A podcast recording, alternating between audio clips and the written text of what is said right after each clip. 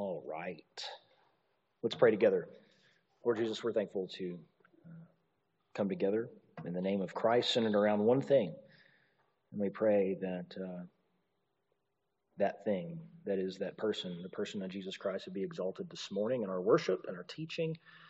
And pray that we would continue to humbly consider these things as we finish up uh, objections to the doctrine of election and move on to perseverance, uh, that you would be honored and that uh, our minds would not merely be instructed with information, but that we would be encouraged, and ultimately that we would be encouraged uh, to worship. So be with us during this time as you have been so faithful uh, to be so in the past. In Jesus' name, amen. Okay. So we, uh, like I just mentioned in my prayer there, we are going to finish up objections to election this morning and uh, continue on in the uh, 1689 uh, to the doctrine of perseverance. Uh, but let me refresh your memory as to where we left off. Uh, we were talking about the two wills of God. Who was here last time, by the way? Just so I get raise of hands. Great. This is why I'm rehashing this. We talked about the idea in response to this objection that God has actually two wills or two kinds of wills. And this is really, really important. So either if you, if even if you were here last time, it's great to get a, a recap of this one. Uh, we talked about theologians calling it two different things. It's been called the, the declared will versus the decreed will, the sovereign will versus the prescriptive will, the hidden will versus the revealed will. Um, whatever. And the idea basically is that there is one will that depicts God's disposition, what he wants to see happen, moral prescriptions uh, revealed in his word. And then there is another will that God sovereignly accomplishes in the world. And at one level, you, those two things can sometimes be in conflict. And this is not some kind of clever sleight of hand. This is not some kind of clever sleight of hand. Scripture bears that out. It does seem to be that God has a will that cannot be resisted.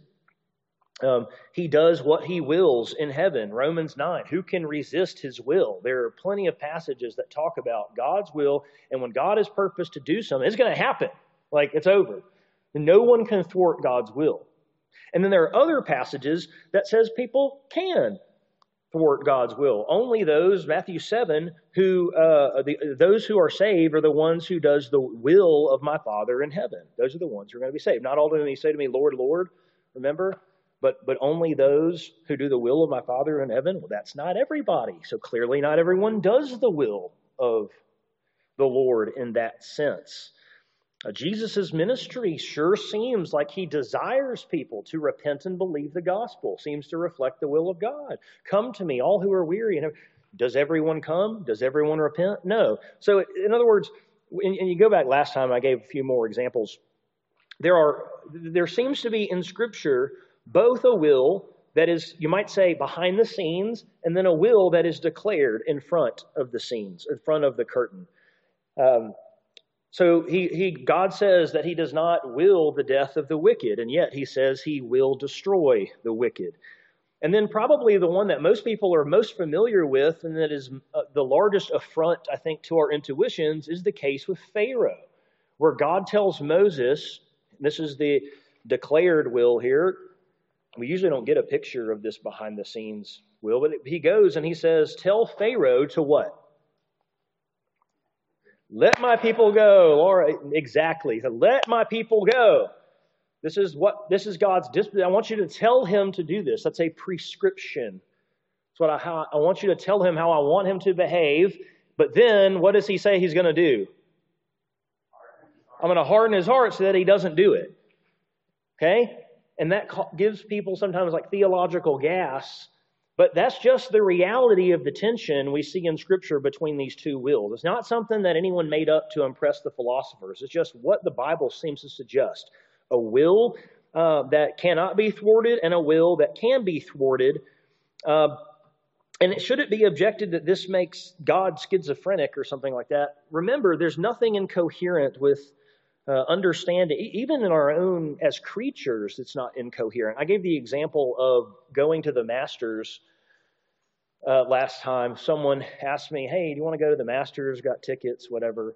Because I never get tickets. Um, but I couldn't go because Shanti was not there. We didn't have childcare. And I said, well, I got to watch my, got to take care of my kids. Sorry. Bummer, have to miss out. Imagine that person said, oh, see, you didn't really want to go. Well, no, trust me. trust me, I did. Trust me, I did want to go. Okay, well, then why didn't you go? Well, because there was an overriding consideration. Like, I want to take care of my kids, I want to uh, be a responsible father.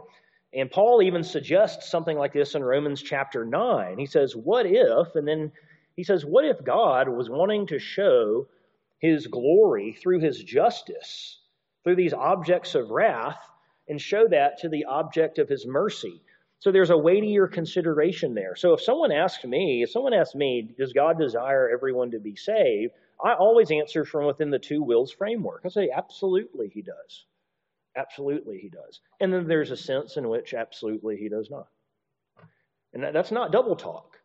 That's in one sense, yes, and in one sense, no. And they're both genuine, and it's not a kind of.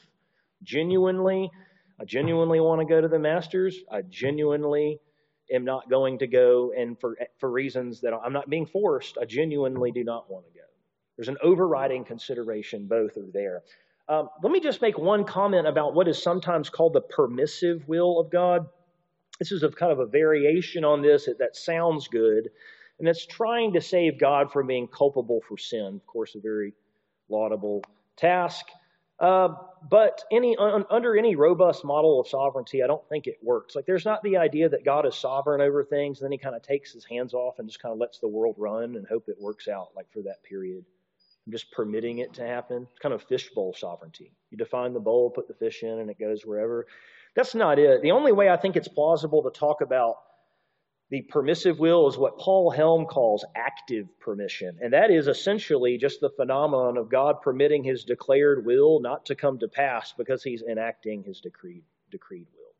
So it's, there's at no point God is passive. He's not just hands off, you might say. Uh, he, he, he is simply saying, I do desire people to, I do desire all people to be saved, but here's what I desire more than that to show my glory to the objects of my mercy by displaying wrath show them my manifold perfections in this, and so I'm not going to. So it's a both and. Um, if you weren't here last time, I understand that that might sound like, if, especially if that's new to you, that, that might have just sounded very odd. But go back, watch the last uh, Sunday school. I think it'll be more clear. But having said that, any questions immediately about the two wills, the two wills of God? Very important move in Reformed theology and really, even in some cases, not Reformed theology. Okay.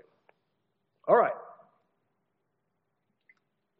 Let's move away from unconditional election to meticulous sovereignty in general for our two final objections. And these are the ones that everyone's heard. So I've saved the best for last, okay?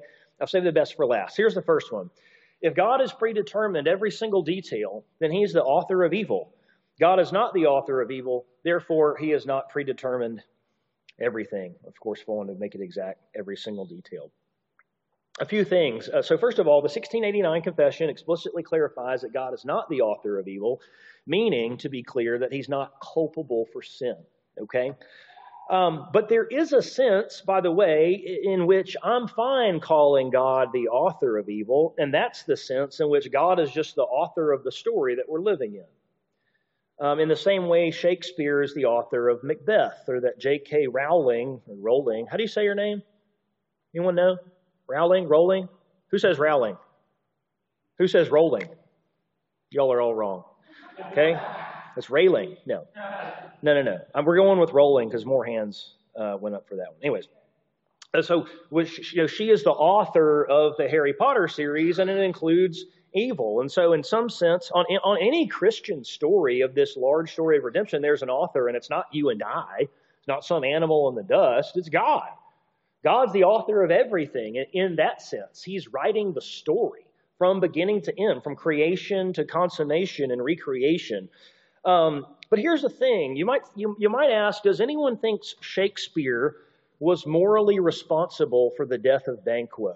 Or if you don't even if you don't know anything about if you've never read any Shakespeare, we'll use the, the, uh, um, the Harry Potter version, right? Does anyone think that J.K. Rowling is responsible uh, for the death of Harry's parents? You know?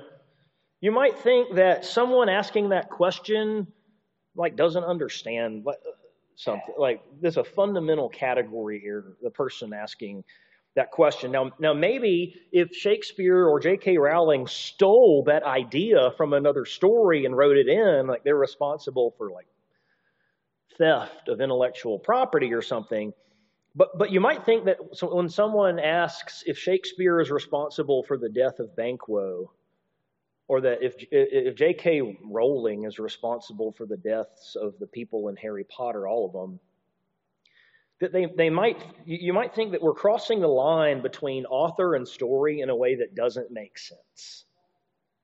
Like it says, the question itself betrays a fundamental misunderstanding about the qualitative difference between the characters and the author. And that is just another version of our creator creature chasm. That's what I'm suggesting. When, when someone says, Is God the author of evil? I'm happy on one sense to say yes, in the same way that J.K. Rowling, Rowling is the author of the evil that happens in the book. But is that supposed to mean that she's e- evil because she wrote a book about that? In other words, she stands as the creator outside of the work. And the characters in her story don't even stand to cast a judgment on what she's doing. We're just talking about two different planes.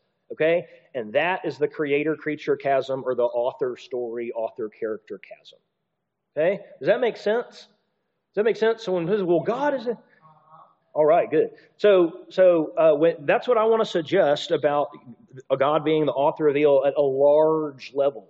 Okay, of course, He's the author of the story that we're in, but of course, that's not actually what people are wanting to hear. They're saying that because God is the author, of every single detail in one sense that he is responsible for sin.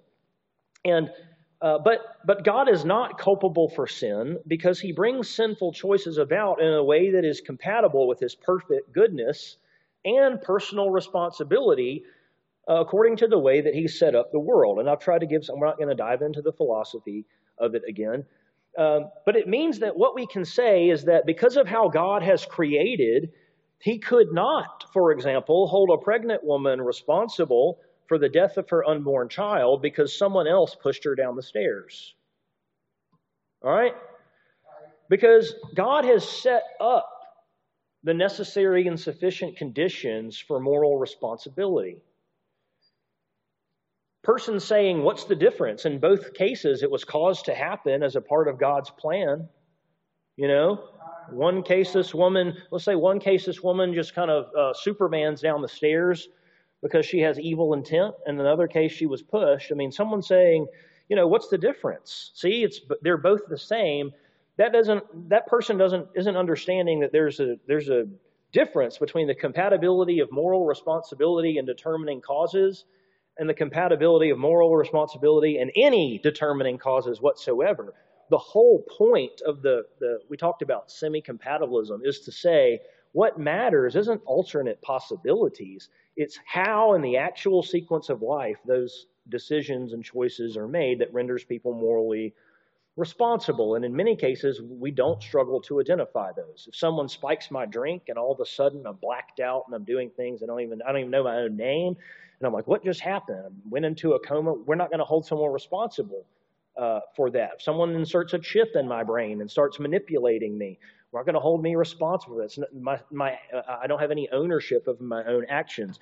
And certainly, philosophers differ on what it means to be uh, to have ownership of your own actions, be the, the source of your actions. That's where all the debate is. But the point is here that uh, God is bringing things to pass in a way that He is not culpable because He's bringing them to pass in a way that's consistent with how He has set up necessary and sufficient conditions for moral responsibility. Okay? The final thing is this God brings about evil in a way that on scale results in good. On scale results in good. And that doesn't mean that we can use that as an ethical principle like utilitarianism, where the, where the ends justify the means. That's not it. But the, the scope of God's intent for evil is greater than the creature's intent. And no more is that clarified, uh, excuse me, nowhere is that clarified better than in Genesis 50 20. Who knows Genesis 50 20? Anybody know? Yeah. Yeah, that's it. That's it. So we're talking about Joseph here. Remember the story of Joseph? If brothers kind of leave him for dead in a ditch, sell him into slavery, too bad for you, Joe.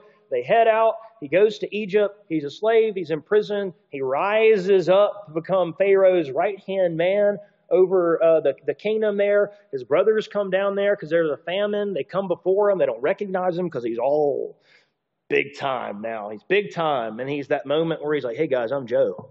You know, remember me? Yeah, looked a little different last time. I was down in a ditch. But things are different now, you know? And, uh, and of course, they're crying, and he, he, he tricks, and he puts some stuff in the, the youngest brother's bag on the way back. But, anyways, he, what he says is, in all that, he says, What you intended for evil, right? That God intended for good. But both intended it. Both intended it. The scope of God's intent was much larger, and it was to save a whole people, right? He sent Joseph down there, store up a bunch of food to save people in a famine and save a whole nation. God's intent was larger. They intended it for this, God intended it for this, but both nevertheless intended it.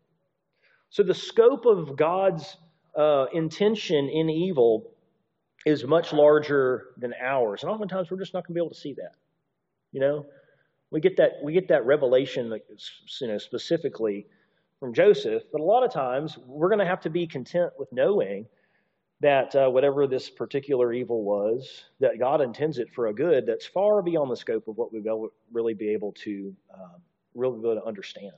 We just have to believe that. So, if we take the first premise of this argument as anything more than kind of poetic or flowery language, then we understand it to mean something like culpable for evil then not only do we have a piece of kind of hidden philosophy that got snuck in here, but it's also, we have someone who is just dismissing the creator creature chasm that I've tried to defend very strongly and have now added the author character chasm to, to kind of um, communicate the same thing. And it's really not clear how this argument can be repaired without begging the question, without assuming the conclusion. Okay? uh, um, or, or at least believing one premise because you only only the only reason you believe one premise is because you already believe the conclusion. It's just not clear how you could repair that. Okay. Um, I think that's all I want to say about that. Unless you, I could go down this rabbit hole for a long time in terms of it, but I'm trying not to be very technical here. Any, any questions about kind of how I just responded to that objection, which I know everyone has heard before? Kind of gave you three lines of response. did it turn out? I'm sorry? How did it turn out? How did it turn out? Right, yes. It turned out well. Yeah, I think so. I think it turned out well. Okay. Any other questions? Then what I said makes sense, or did that make your eyeballs roll in the back of your head? A little bit of both. It's okay. I accept that. I accept that. Okay, let me let's let's uh, go. Let's switch over to the last one here. God has predetermined everything, then people like Xbox-controlled robots or puppets cannot meet the basic requirements for agency and moral responsibility. But people do meet the basic requirements for agency and being held responsible. Therefore, God has not predetermined everything. Little case of application of modus tollens for you Jeco people. What's the problem with this one? A lot of people, who's heard this kind of argument? Reject, uh, uh, yeah. Okay, so most people in here have heard this. And I guarantee, and most people in here, I didn't ask, how many people have heard the last one that we just went over as well? People said it. Okay, vast majority of you have heard, heard these objections, which is why I wanted to give a little bit more robust response. If God has in one way or the other determined everything, then are we like puppets or robots or whatever? Uh, the first part of responding to this objection is getting clear on the relevant part of the analogy. And this is where the whole thing is going to start to crumble. Because remember that analogical reasoning is only as strong as the relevant analogs. So let me give you an example of something that might be very misleading. Suppose I turn to Glenn and say, Glenn, you're like Adolf Hitler. And he nods, yes, in humility. No, I'm kidding. Um, and then I say, and, he, and let's, let's suppose he justifiably responds in outrage. No, I'm not. I'm like, yeah, y'all both wore shoes. It's like, it's true. Probably still a misleading analogy. Who says that's a misleading analogy? Pretty misleading. Yeah, pretty misleading. You might think that the relevant analog there is kind of not, maybe not present. So when you when we hear this these kinds of analogies, we're trying to ask the question, what's the relevant part of this analogy? You might say something like this: in the case of um, in the case of robots and puppets, in fact, let's just take the puppet. Puppets aren't created in the image of God. They aren't conscious. They don't have a will. Uh, they can't make decisions. They don't have reasons uh, I am and can do all of those things. So, how exactly am I like a puppet? Same question with the robot. And here's what you're going to find. You're going to find, once you ask people what's the relevant part of the analogy, that it's just going to boil down to objecting to the idea that moral responsibility is comp- compatible with, with, with there not being alternate possibilities. It's just they're just going to be objecting to the idea that things could be predetermined and you'd be morally responsible. But that's the whole view. That's not an objection. Like you, you can't object to someone's view by saying, "You know, my objection to your view, your view." Like that, that's just not it. You know what they're trying to suck you in with here is some uh, analogies of things that are clearly being, you know, uh, um, somehow manipulated in a way that, that renders them not morally responsible. But notice, it's not like a puppet was ever not morally responsible either. Like there were sometimes the puppet was morally responsible. But then there are some times, because of how things happen, where we absolved the puppet of moral responsibility. They're just not, it's a category error. It's not even it's not even the same thing. So what you're going to find out is when you when you peel the onion on this question, okay, um, people are essentially just saying that meticulous sovereignty is incompatible with moral responsibility. But that's the view. That's not an objection to the view. That's like my, that's the view the, the, the, the reformed person is saying. That moral responsibility and repentance and belief before God, as well as anywhere else, is compatible with a robust sovereignty where God has, in one way or another, a key clarification, uh, determined everything that will come to pass. And so uh, it, it, the objection boils down to saying, "Nuh-uh, no, uh, that's it. It, it, it really is. Um, and, and, it stands on some of the, it just kind of stands on a philosophical conclusion that they're not, that, that isn't generally argued for. Okay? Any questions about how that reduces in the in analogical reasoning? I think a lot of people initially find this one really hard to respond to. Um, but but if you if you pare down like what's supposed to actually be the relevant analog here, how exactly am I like a puppet? Oh, well, pup- things are determined for a puppet. Right. That's my view, though. Things are determined for people. So what's the objection? That's not an objection. You're just stating my view. And, and once you get down to that level, does that make sense? It doesn't make sense. Someone ask a question. Someone fabricate a question about that. Does anyone have a question about that? Surely not everyone can understand like at all of these points. Does anyone, does anyone like raise their hand in their heart or something? Does anyone? Does any, yes.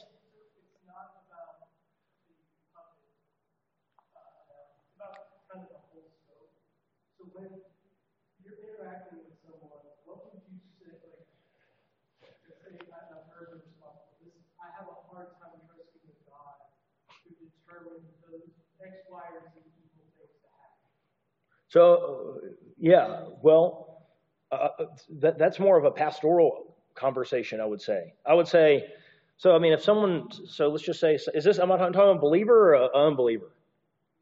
Because this isn't usually, this is usually not the conversation you have with, like, in evangelism. This is like an in-house. Yeah. have a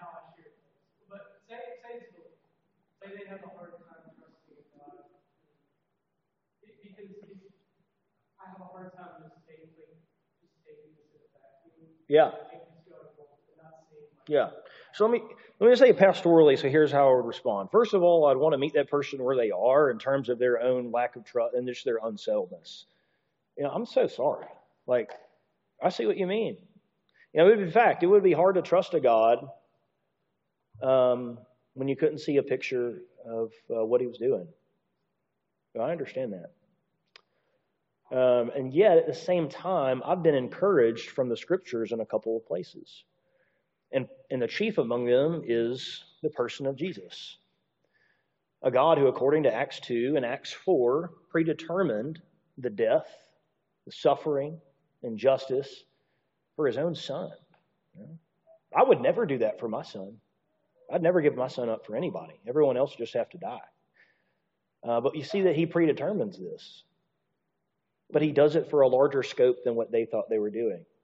Or, for example, Joseph in Egypt. You see a picture of his brothers intending this thing for evil, and God intends the same thing, but it's but it's for good. And so I think when it boils down to I'm having I'm struggling to trust, um, you know, what as you think through it is required for you to trust. What do you think? And then that's how, and then I would throw the person back to uh, throw it back to them. Okay? And just let them talk about that. You know, what, what is required to, to trust just anything in general? And then what kind of picture of a good and a sovereign God can we paint to help this person trust a little bit better? Okay? You don't want when you when someone objects like that, you don't want to go first with the like just the hardcore logical theological answer because it will sound to them like you're blowing them off, like you don't really care about their personal angst. You kind of want to meet them in that angst which most, which a lot of people, especially men, frankly, who love the, the back and forth, are not particularly good at. But you want to meet them there and then kind of empathize a little bit and then say, and here, and here's how I've been encouraged in the scripture in this particular way. Okay? Good question. What else? Yes. All right. Um, so watch Sesame Street. Yeah. Kermit sings a song. Yeah. He's a puppet, obviously. He is. He teaches us how to read and the letter for the day. All right. Yeah. Yesterday, I woke up, I chopped some wood, I made some jokes. I didn't teach anybody how to read. But then at the end of the day, I look back, all right, how was I, like, I followed a script, I did things that, that God had determined, Mm-hmm, mm-hmm. and then that same thing happened to Kermit and Sesame Street. How am I not a puppet? Yeah. So, I mean, if I understand, uh, so here's how I here's how I would proceed. You certainly make a good point there about some relevant similarities. You know, it sounds like if I'm if I'm listening to you correctly, what you're saying is that um, that that Kermit uh, was determined to do something thing, certain things, right? And uh, that I was determined to do certain things. Is that right? Yeah. Okay. So help me understand uh, the the the problematic part of the uh, of the uh, of the analogy when we're saying that I'm morally responsible. Do you, let me ask you a question. Did you think you were morally responsible um, when you decided to get out there and cut that wood and and uh, you know not be lazy? I, I Yeah. I needed to cut, yeah. See, so you're responsible. Was Kermit responsible for anything? Yeah. So I mean, it seems like both of you are determined. One's responsible, one's not. That's my whole point. Yeah.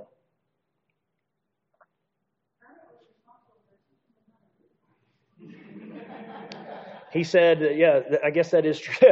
Kermit was responsible, causally responsible, yes, but he was puppeted to read. Yeah. okay. But do you see how do you see how I do that? You boil it down. Boil it down. So what you're saying essentially is it boils down to saying both people are determined to act. One is actually clearly morally responsible, one's a puppet. What's the part of the analogy that makes me think that because of what happens to Kermit that I'm somehow not responsible? And it's, there's not going to be an answer. It just keeps going back to predetermined a, predetermined course of action is incompatible with moral responsibility. That is the core of the objection. It's just dressed up with. In fact, I heard a, a philosopher the other day who I love said, uh, "On this view, you don't have any more free will than a tree does to grow a branch." It's like, well, trees don't have trees don't have wills. There was never a tree that got forced to grow a, a branch, right? It's misleading. Well, what do you mean? Oh, you mean there were causal conditions that led to the tree growing a branch. Yes. And there's causal conditions that lead to it. Yes. Okay. So what's the problem? Where's the objection here? And it, and it just it just doesn't come. It just doesn't come. It comes. It does, but it comes on the uh, on the level of philosophy, not theology. It comes with an incompatibilist understanding of moral responsibility and determining causes, not from the, the Bible. And that's what you really just have to push to. Sounds like you hold to a philosophy where, and then ask people to tease that out, and there will not, definitely not be an answer because that rabbit hole runs deep. Okay. Yes, sir. For this being is, is, moral responsibility. Mm-hmm. And Mm-hmm. are we capable of moral responsibility? You know, like what you got here, says, uh, can we meet the basic requirements? Yeah. Therefore, I think that we get into a problem because we understand that the world is lost, it's condemned. Mm-hmm. It is on its way to hell. Yeah. For you know, lack of a better terminology. All right. But if we take Romans one and, and we, we think about what was said there, what God says about responsibility. He says that we are, that they do know it, that it is manifest to Mhm, them, that mhm. they are responsible, they are without excuse. Yeah. All right. If we take that right there on faith, that, that answers the question. Mm. It answers the question of, of whether we are morally responsible. It, it answers the question Yeah. of are we capable of making a better decision? Mm-hmm. Mm-hmm. Because God has said that we are responsible. Yeah. Well, and so so here's what they're going to say. I mean, the the opponent uh, they're going to agree with you. They say, "Well, listen, everyone agrees we're morally responsible. Everybody in this discussion agrees with that. But the story you're telling about how God rigs things would make us not morally responsible, and that's how we know the story you're telling isn't true." That's kind of the way they would push. They would say, "Yeah, we both agree of moral responsibility." They're saying the story you're telling about God's sovereignty is incompatible with that. That's what they would say. That's the pushback. And I'm not saying that's compelling, but that's the move, okay? Any other questions about these objections? Objections, I have a section in here to just ask are there any other objections that you have heard or that you want me to field as though I, I, I was engaging just off the cuff with someone? Yeah, Yeah, I got a question. sure. So, I see this happen a lot, especially on, online.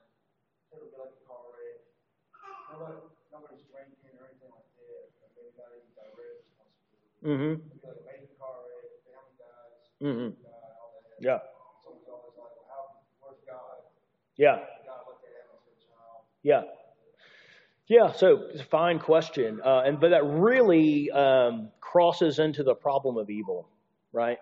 The problem of evil. Uh, why God? Why, why, if God is perfectly good and perfectly powerful and all wise, is there gratuitous evil and suffering? Right? How are those things um, compatible? Um, I actually sketched a very detailed. Oh wait, I don't know that you were there. I, I, I provided a very detailed sketch of responding to the problem of evil at our um, men's fraternal on God's power. I have that handout I can give you, but responding to the problem will be a little bit outside of the scope of, of this right here.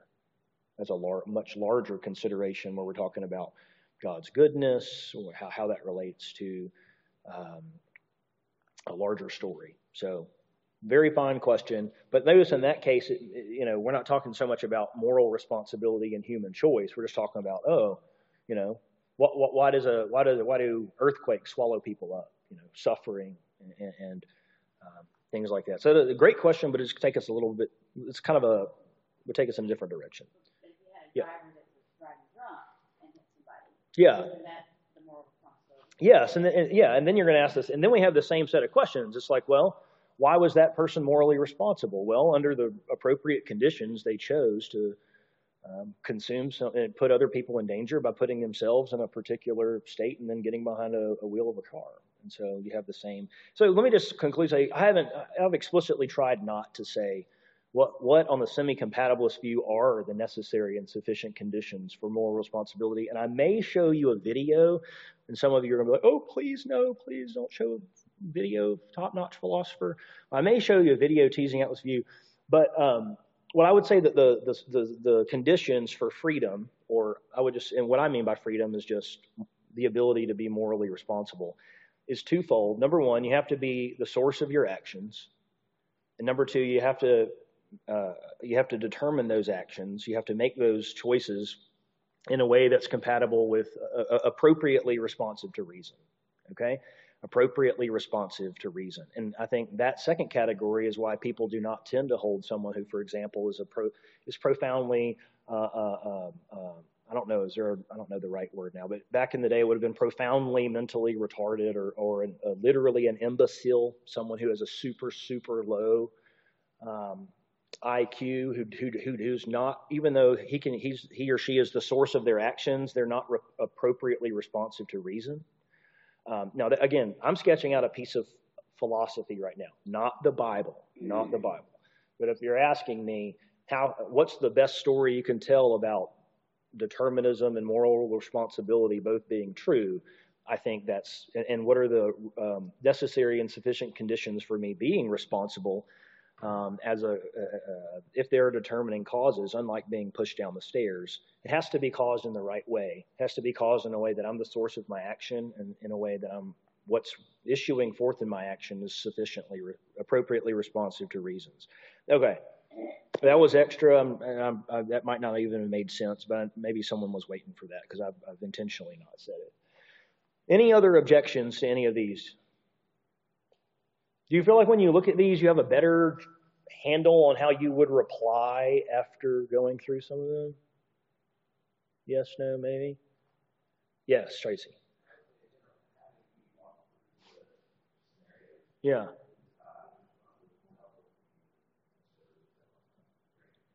Okay. Yeah, yeah, yeah. Or any more scenario? You mean like what I do with James or whatever? Yeah, yeah. Any more um, any more questions? Any more scenarios? Any conversations you got into where you got stuck? Anything to, to say about this? Well, I'll say if you happen to have questions, if you say, hey, I didn't really understand that one part of here, and I raised my hand in my heart, but that's as far as it got, um, uh, uh, come come talk with me. I'm happy to, to talk through these things uh, and uh, do the best I can. And some of these things are challenging, and I don't pretend to in every single instant explain them perfectly. So please come and uh, he's happy to help you. So, anyways, just to summarize here as we turn to perseverance, the vast majority of objections to election and meticulous sovereignty are motivated by number one, preserving very intuitive, ordinary understanding of moral concepts, ignoring the creator creature chasm, and then letting certain, resolving certain intentions in Scripture by letting one set of texts trump the others instead of just holding them right there in tension. Okay? you've got to hold the text in tension when, and, and just be content with uh, tension in your theology because that's what the scripture presents. And when you try to massage that tension away, you're going to end up compromising one way or the other. That's what I'm going to suggest. So, all right. Going to turn to perseverance. Perseverance from 17.1. I know it's a long one from the Second London Baptist Confession of Faith. I'm going to read this for us, and you can read along with me. Those whom God has accepted in the beloved, effectually called and sanctified by his Spirit, and given the precious faith of his elect unto, can neither totally nor finally fall from the state of grace but shall certainly persevere therein to the end and be eternally saved, seeing the gifts and callings of God are without repentance, from which source he, he still begets and nourishes them in, uh, excuse me, nourishes in them faith, repentance, love, joy, hope, and all the graces of the Spirit unto immortality. And though many storms and floods arise and beat against them, yet they shall never be able to take them off that foundation and rock which by faith they are fastened upon. Notwithstanding, through unbelief and the temptations of Satan, the sensible sight of the light and love of God may for a time be clouded and obscured from them. Yet he is still the same, and they shall be sure to be kept by the power of God unto salvation where they shall enjoy their purchased possession, they being engraved upon the palm of his hands, and their names having been written in the book of life from all eternity. Okay? Beautiful statement. Very well crafted statement with a confession here. Not surprisingly, they have a lot of well crafted statements on the perseverance of the saints. Now, let me see how I have this. Um, we've got four minutes here. Okay, let's read 17.2. And we're going to read 17.2, and I'm going to close before the text because I don't want to just read one verse and, and just stop. This perseverance of the saints depends not upon their own free will, but upon the immutability of the decree of election, flowing from the free and unchangeable love of God the Father, upon the efficacy of the merit and intercession of Jesus Christ and union with him, the oath of God, and the abiding of his Spirit, and the seed of God within them, and the nature of the covenant of grace, which, by the way, to be very clear, if you follow along, covenant of grace, according to the 1689, is not our Presbyterian brothers and sisters' covenant of grace, starting in like Genesis 3:15, the kind of a supra covenant. The covenant of grace in 1689 is just the new covenant. It's the covenant where grace wins. They were trying to, of course, 1689 is two generations down from the Westminster Confession of Faith. And when you're trying to be different, you want to you want to change just barely what you have to change. And so the, you have the Savoy Declaration that kind of congregationalizes the Westminster Confession, and then the 1689 Confession baptizes the Savoy Confession. That's how you end up with this. But the, the language is preserved. They wanted to preserve as much of this language as possible. So I mean, I think it's a little bit it feels to me a little bit like a sleight of hand, but I can get on board with it. They say, we, have, we believe in the covenant of grace too. It's just the new covenant, which is a very different, of course, understanding of the covenant of grace from traditional covenant theology. Anyways, from all which arises also the certainty and infallibility thereof, a, fr- a clause that almost made no sense because I interrupted myself. But uh, the idea of perseverance of the saints, sometimes called eternal security, is the idea that everyone who is truly redeemed, truly saved, truly justified ends up being glorified. Okay? And perhaps it, let me just, I will read one and we'll come back to it. You've heard me read uh, Romans 8.29 variety of times, but it's just because there is so much theology packed into that one verse. And certainly eternal security is one of those things. And so Paul, after saying his um, that everything works out for good for those who love God and are called according to his purpose, he says, Those whom he predestined, he called. Those whom he called, he also justified. And those whom he justified, he also glorified. It's put in the past tense to communicate something that is certain and, in one sense, kind of already been over and done with from a matter of ruling on it. And we're going to come back next time and talk about where does the scripture um, where does the scripture support the idea that everyone who is truly justified will be raised from the dead and glorified? What is the difference between perseverance as a doctrine and the personal assurance of believers? Two different doctrines. Perseverance, everyone gets to the finish line. Assurance, I have confidence that I will get to the finish line. Okay? One is about a, someone's a personal confidence, the other is about uh, uh, about uh, really more or less a, th- a piece of theology. And then we'll talk about the warnings of Scripture. How do warnings make sense? If how do warnings to believers make sense if they can't actually fall away? And then we'll reflect on um, we'll reflect on passages in the New Testament that you know you might you might hear in some of these discussions that seem to suggest someone who is a Christian you know, apostatize and oh, that see that disproves the doctrine. So we'll of course we'll present the view, then we'll answer objections, just like we have in the other sections. Let's uh, let's close in prayer. God, uh, thank you for this time.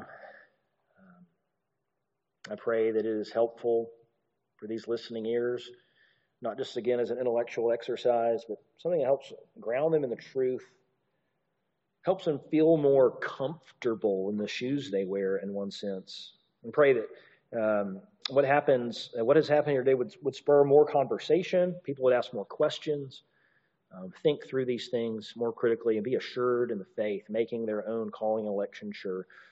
Pray that you would be with us during our next hour of worship in the name of Jesus. Amen.